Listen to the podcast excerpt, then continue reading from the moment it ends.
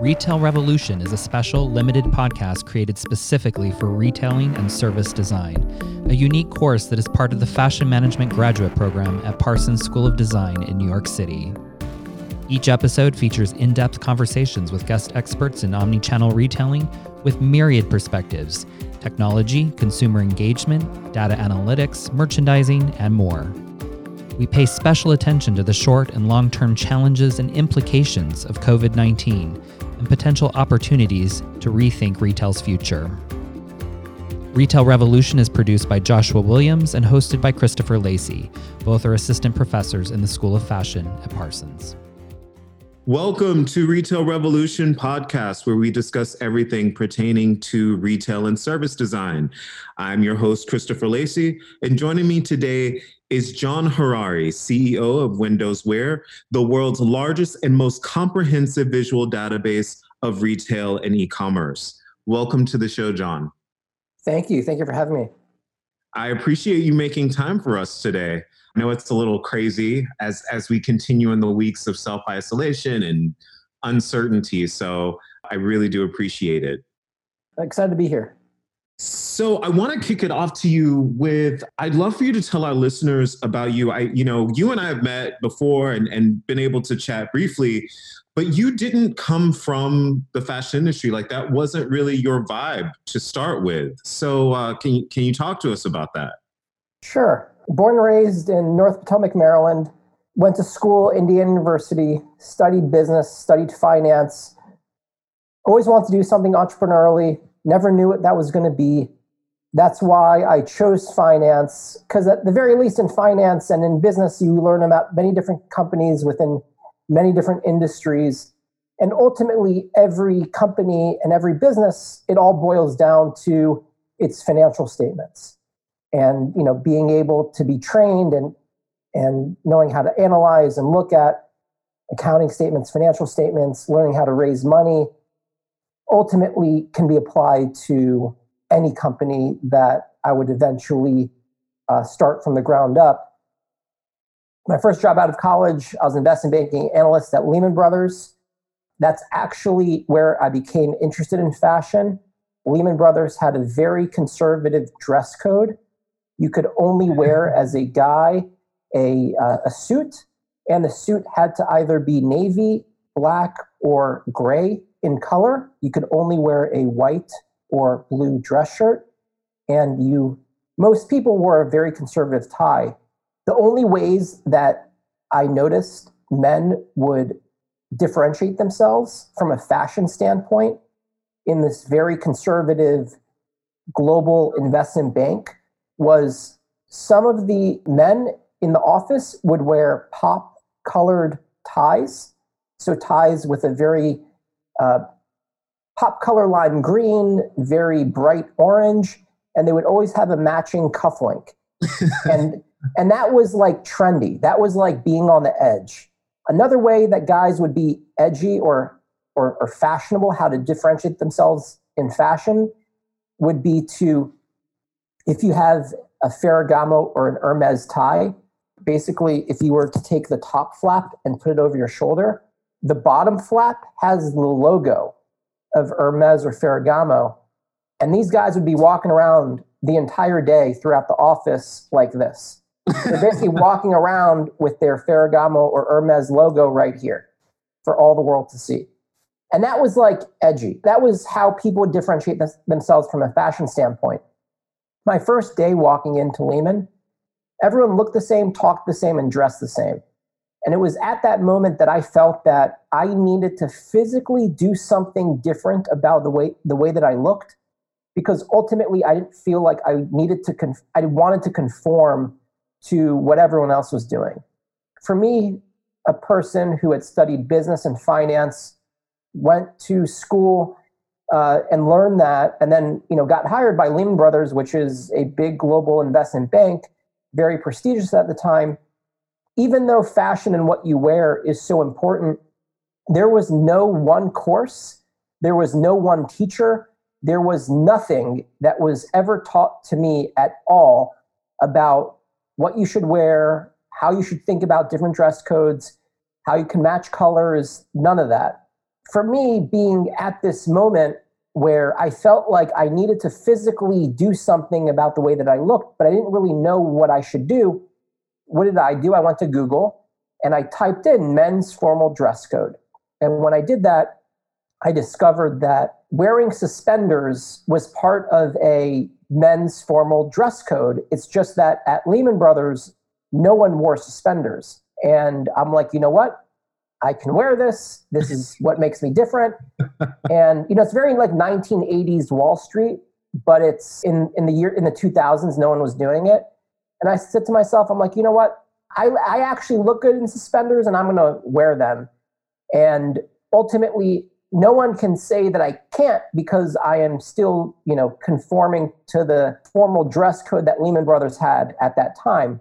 So I waited until the first day of my second year of being an analyst and i walk into the office and you know everyone it's customary that you take your your blazer off you put it on there's a hanger in your office and then you're walking around with your shirt and tie all day. That first week where i wore the suspenders all eyes were on me.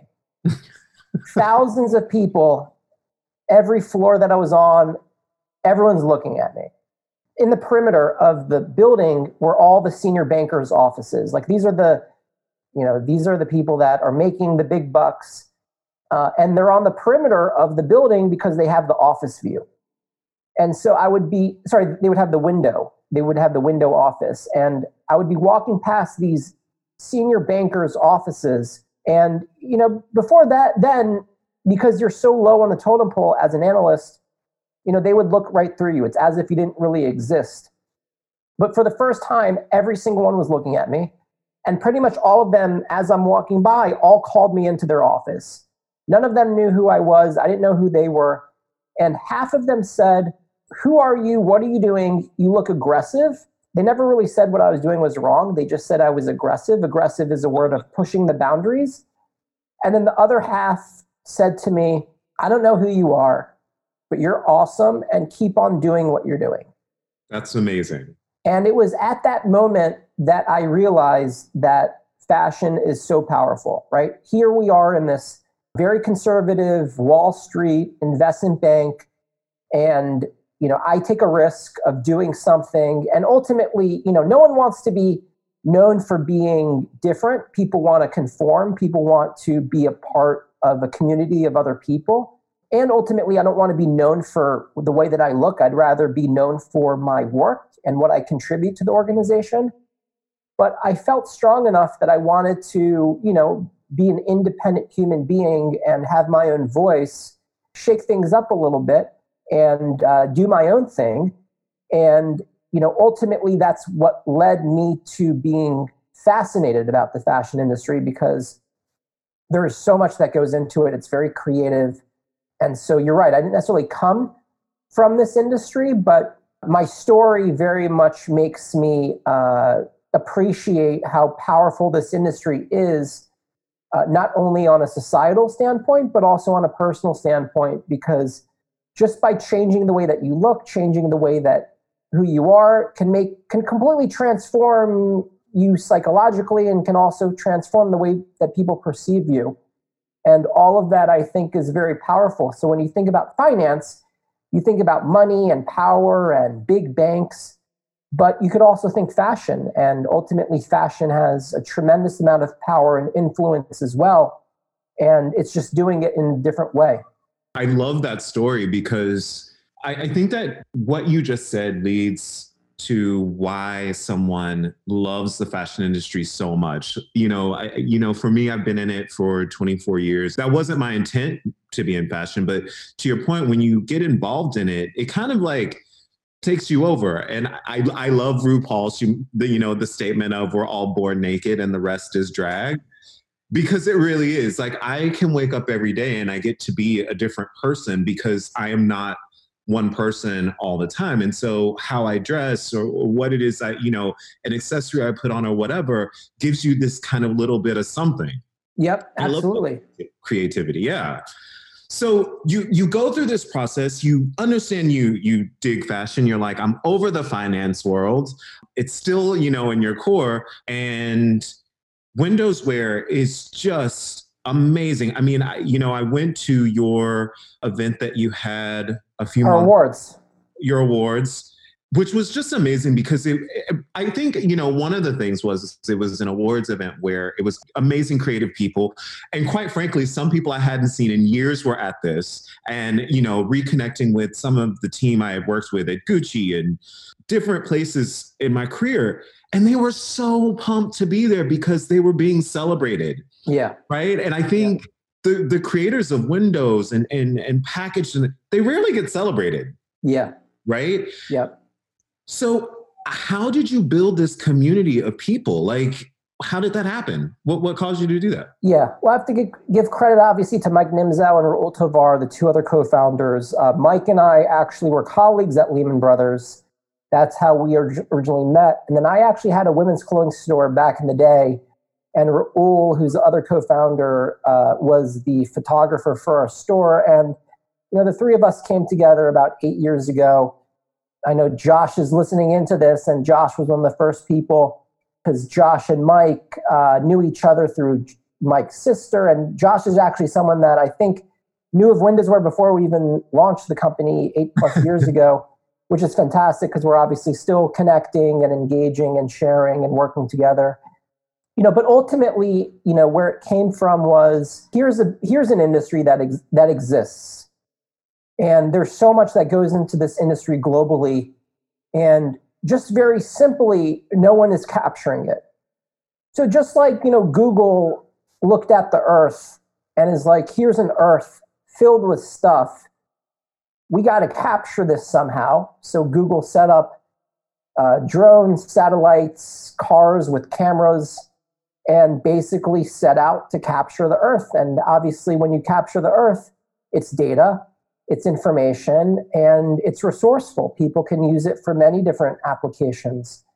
Uh, and we said, let's do the same thing, but for retail, right? Uh, retail is a trillion dollar industry globally. The products are always changing, the way that the, the merchandising is changing, the technology is changing.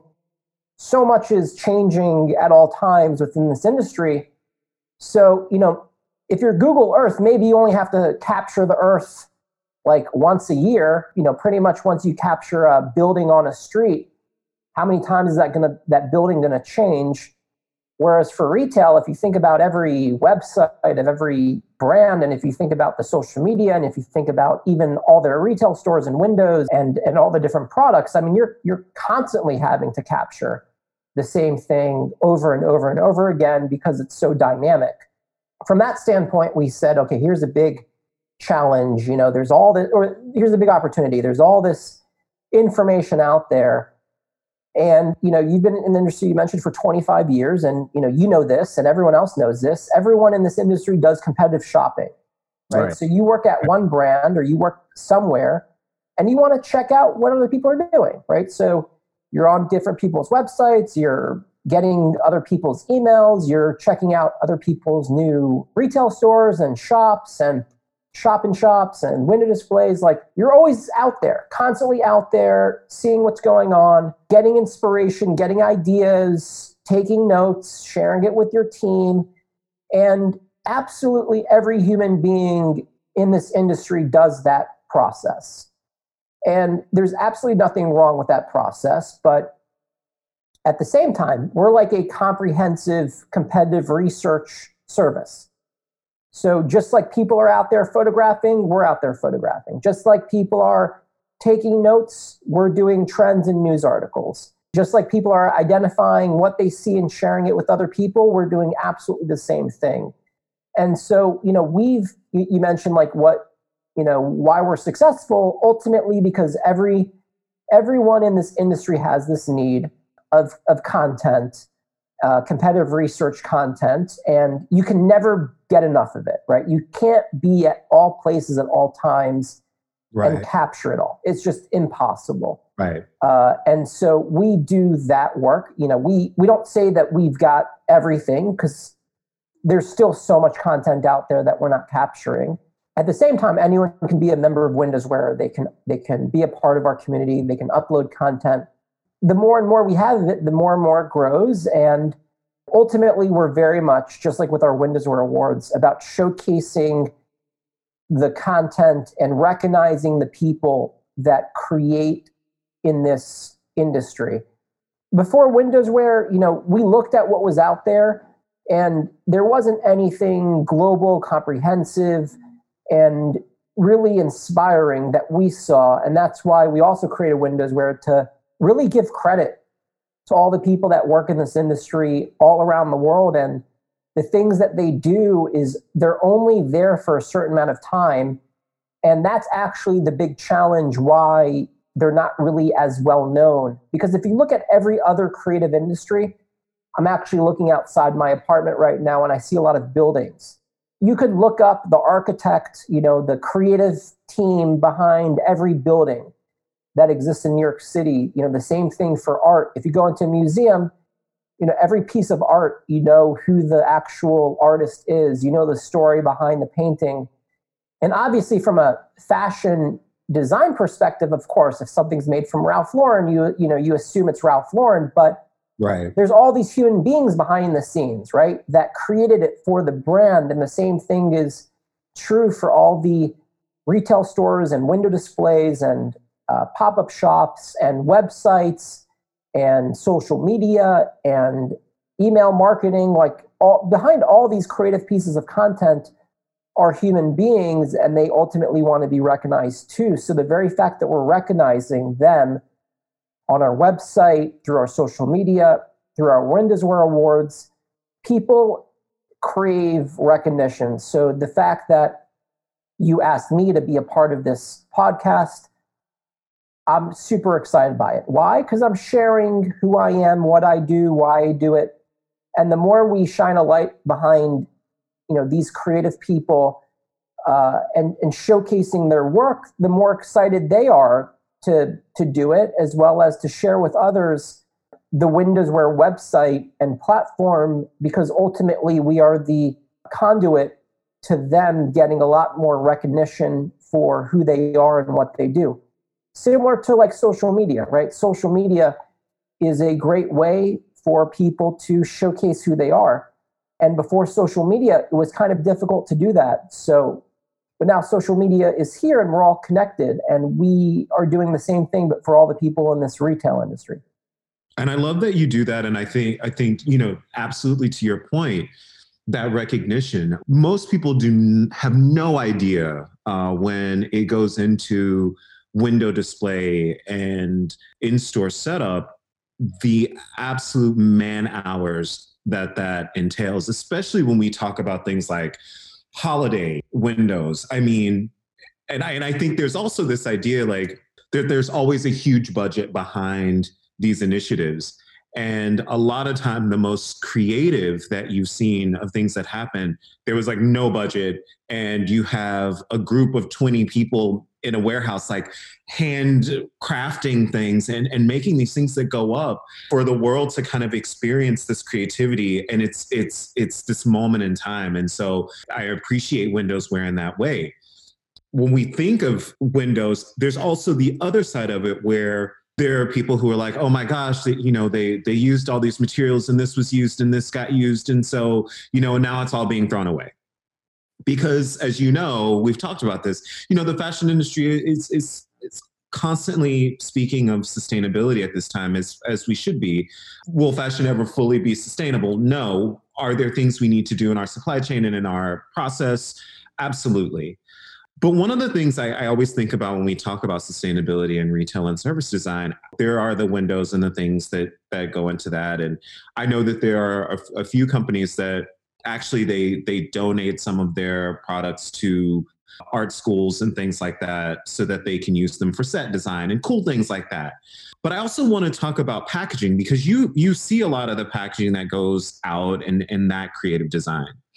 Do you think that there's finally going to be some movement in speed to implement more eco-friendly packaging designs? Like what you've seen happen you know samsung now when when you get your samsung box there's a qr code and it tells you like different ways you can use your your samsung box at, in your home do you see this happening in the the fashion industry at all it's a great question you know, and we, you know, we we were both at that panel, that Macy's Parsons panel about a month ago. There was kind of a similar question about sustainability. I always think it's uh, funny when this industry talks about sustainability because as you know this is like the, the the most unsustainable industry as far as everything that it produces at all levels. And i will say that the key to sustainability is information. The more that we know the actual sizes and the products that our consumers want to wear and how they shop the the more sustainable as an industry will be will become at all levels. And ultimately, with Windows, where we're just trying to provide as much information to retailers as possible to help them. And you know, you mentioned the the visual displays and how they get thrown away.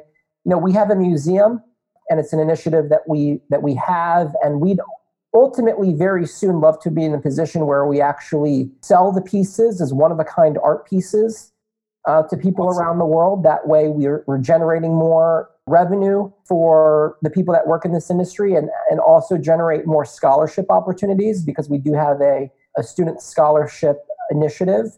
So we're actually speaking to retailers about that right now. And we want to implement something like that this year, but obviously, given the challenges, we'll probably be, be implementing it next year. So we're actually very excited by that. Sustainability, we might think of it like to the consumer, right? Okay, maybe the package that I then buy doesn't have plastic wrapping in it, and maybe it's all cardboard or re- purely recycled paper, which is great.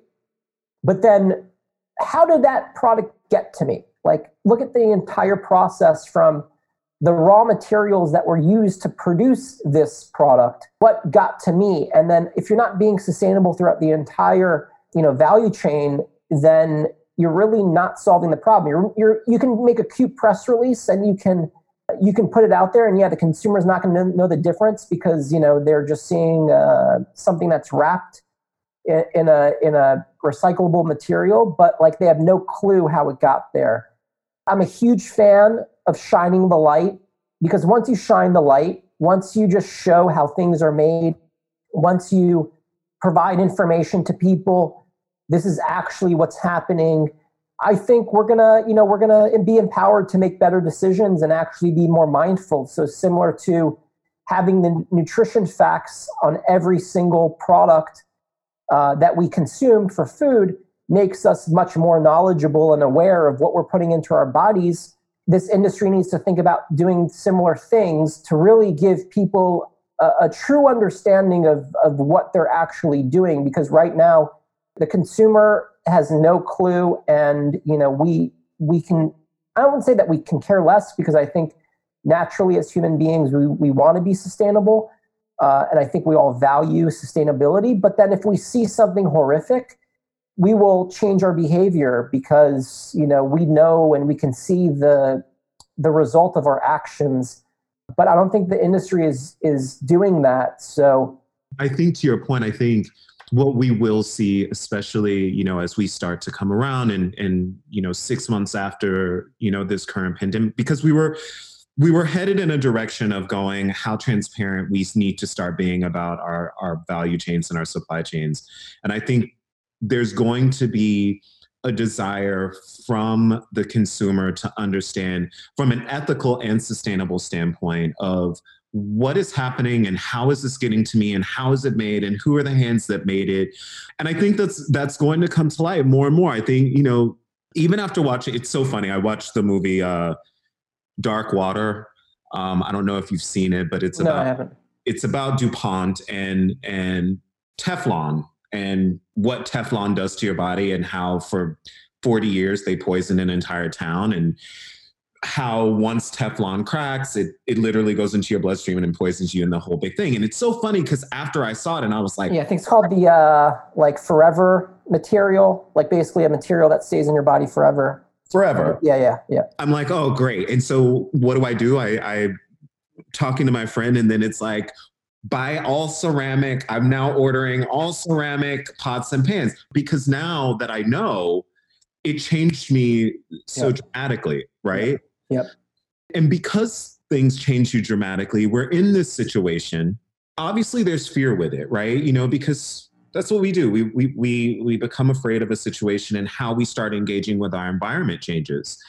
I, I think about the physical space for retailers after this is set. Once we start reopening our cities and, and start really engaging with physical space, not in a grocery store, right? What is yeah. that going to look like and how is that experiential design going to change?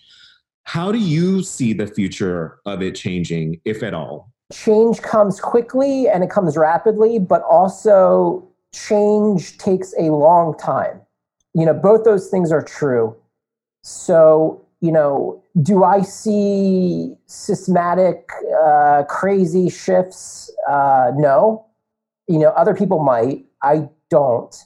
Do I see things that should have been changed long ago that this will accelerate them to change? Yes. What I mean by that are uh, the department stores. Do we need 200,000 square feet of shopping space filled with products? I don't necessarily think so. So wait, you know I'm not letting you move from that, right? Because I want to, I want to go yeah. because I agree. I, you know, look, I, I do think that this is a, about to definitely become a less is more situation, right? Because everyone's going to really start being far more conscious about what they buy and the quality of what they buy, right? And so it won't be about you having a space with tons of product in it and moving around, you know, 2,500 square foot of space for that, or, you know, 30,000 square foot of space. So what, why do you feel that way? Yeah, look, I don't, look, what I was saying was like 200,000 square feet because I do think if you're a global brand, Gucci, Adidas, Nike, could you take over a Fifth Avenue uh, flagship with 50,000 uh, square feet of space and make that like your, you know, your experience uh, flagship store? Absolutely. Right. I don't think that this is going to change that. I'm talking about the department stores where it's multi-brand. You're not necessarily selling your own merchandise. You're strictly a retailer and you're just talking about a massive, essentially a massive warehouse filled with tons of merchandise, right? Because ultimately, uh, a website like Amazon or even your own company's website is essentially that service. Mm-hmm. Uh, you don't you don't you might not necessarily need that in two hundred thousand plus square foot space in order to uh, accommodate that. And I think that that's been a trend anyway with department stores. You know, if you look at the, the history of department stores, you actually would have seen, you know, back 100 years ago when all the department stores, stores first started, yes, it was very much convenience in the sense that in one place you had all the options and all the merchandise was there uh, at your fingertips, but it was also experience. Yes. 100 years ago, the department stores were amazing. They had the best restaurants, they had the best barbers, they had theaters, they had showers, they had lockers. It was the place to see and to be seen. Our department store is now a place to see and to be seen. Now, I'm not sure. I, I think that there's other places that people want to go to that that is more the case right. where you know where you're just like where you're posting on instagram where you're at uh, it dictates what is your brand and mm-hmm. people are going to the restaurants they're going to the places they're going to the museums they're going to the exhibits they're going to the shopping destinations that they know that when they post that on social media they are aligning their brand with something trendy and cool and relevant and that will never change. And you know these department stores haven't really fulfilled that need in that right. way. And even if they have they're still way too big than what they should be. So i do think you'll see that. And then the second thing is online fashion shows. If you look at the history of fashion week doing the fashion shows was a great way of getting the latest products the latest fashions, the latest trends, the latest styles to be seen by the right target audience in a very private, not really a marketing way, just more of a way of communicating what the latest styles are to the right buyers and to the right, you know, influencers of the time. You know, now we see, you know, Fashion Week splattered all over the internet, splattered uh, all over social media. And it's very expensive to produce a show and it's time consuming and it only happens X amount of times per year in major cities and it takes a lot of coordination. Who said that a fashion week or a fashion show is the right model? It's been a model for maybe a century, but who's to say that that's the right model going forward? And I think you're going to see designers really for the first time embrace because they have to. It's it's it's really not necessarily by choice, more like by force that they now have to implement digitally forward opportunities of experiencing the latest products and leading with digital leading with online. And you know once we get back to the physical world and physical fashion shows and all that i think that could nicely complement it. But I, those are the two things that i could see out of all this. Right. Fantastic. So now i get to ask you a question. I've been wanting to ask you this actually since we first met. Okay what is your favorite physical space installation and why all right I will tell you my personal favorite because I, I think it just speaks a lot about my personality and as well as the value that I see it, it does. Saks during the holidays, they turn their whole facade uh, a Christmas winter wonderland for I think from 4 p.m. till about midnight. Every 10 minutes, they do this spectacular light show on the facade of their building. That to me, I think throughout the entire year is something that I think is an amazing thing that Saks does to give back to the city, uh, to create such a spectacle on Fifth Avenue, because where they are physically located is pretty much like right in the center of Fifth Avenue in Midtown Manhattan. And, you know, right across the street is the uh, you know the Rockefeller Center and the Christmas tree. You know, no one is telling Saks they have to do this. It's doing the whole thing on the exterior of the building, right? So they're not even doing it inside the store where it'd actually be generating a lot of sales and sales opportunities. Uh, but obviously, they're doing it for other reasons for marketing, for engagement, for social media, for giving back to the city. They really maintain the magic of shopping and Christmas and holiday in New York City, and especially all the lights that they put on the facade of their building uh, in making it an ac- absolutely spectacular uh, show and performance. I agree with you. I think I think that's one of those things where they do exactly what a, a holiday window is intended and, and holiday installation is intended to do, which is really especially in New York, because you've got so much tourism that happens at that time, is you you set yourself as this this light and this beacon of a moment and an experience that people had when they were in New York at you know Christmas time, at holiday time, and that that stands in, in their memory.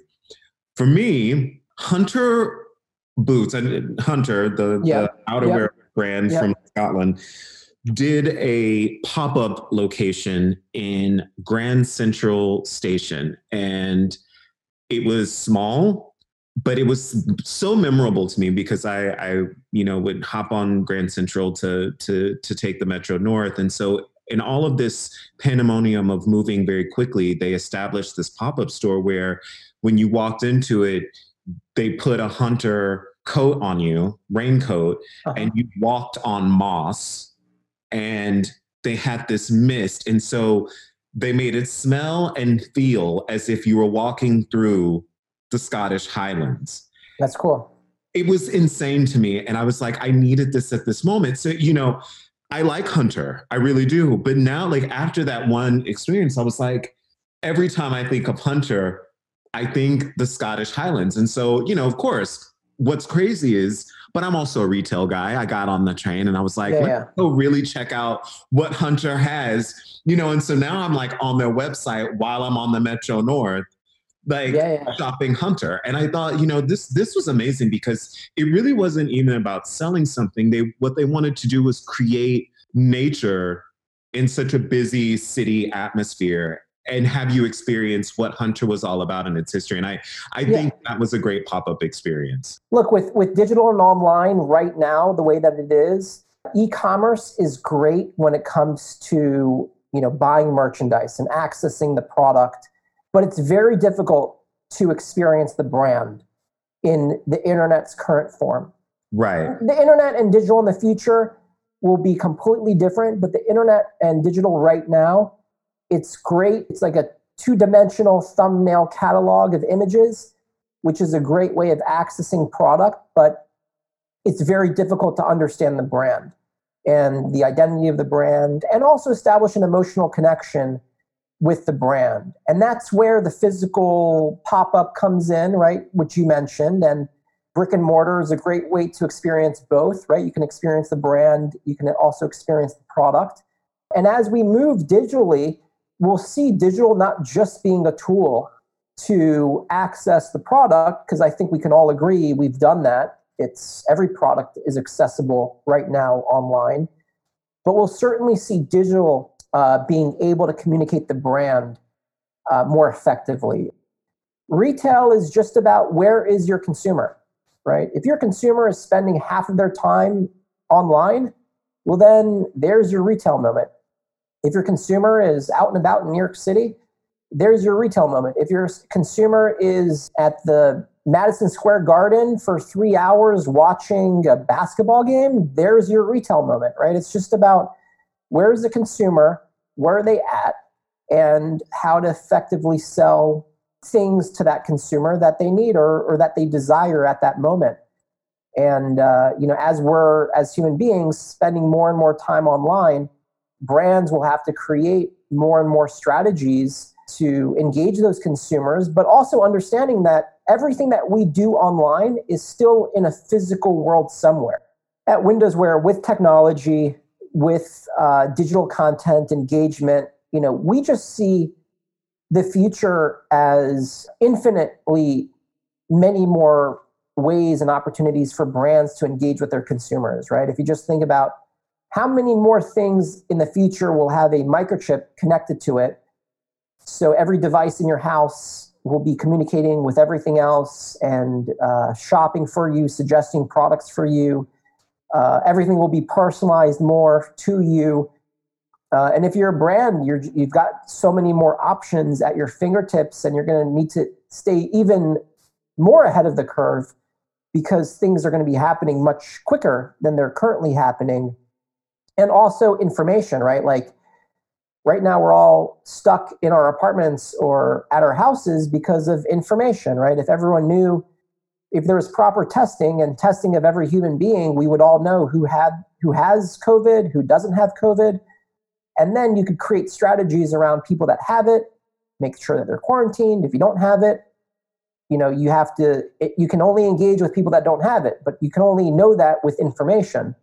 So ultimately, you know, having information, obviously having a, a cure is, is the ultimate thing, but you know, before we get there, just having proper information is something that we can all make better use of if we all had it.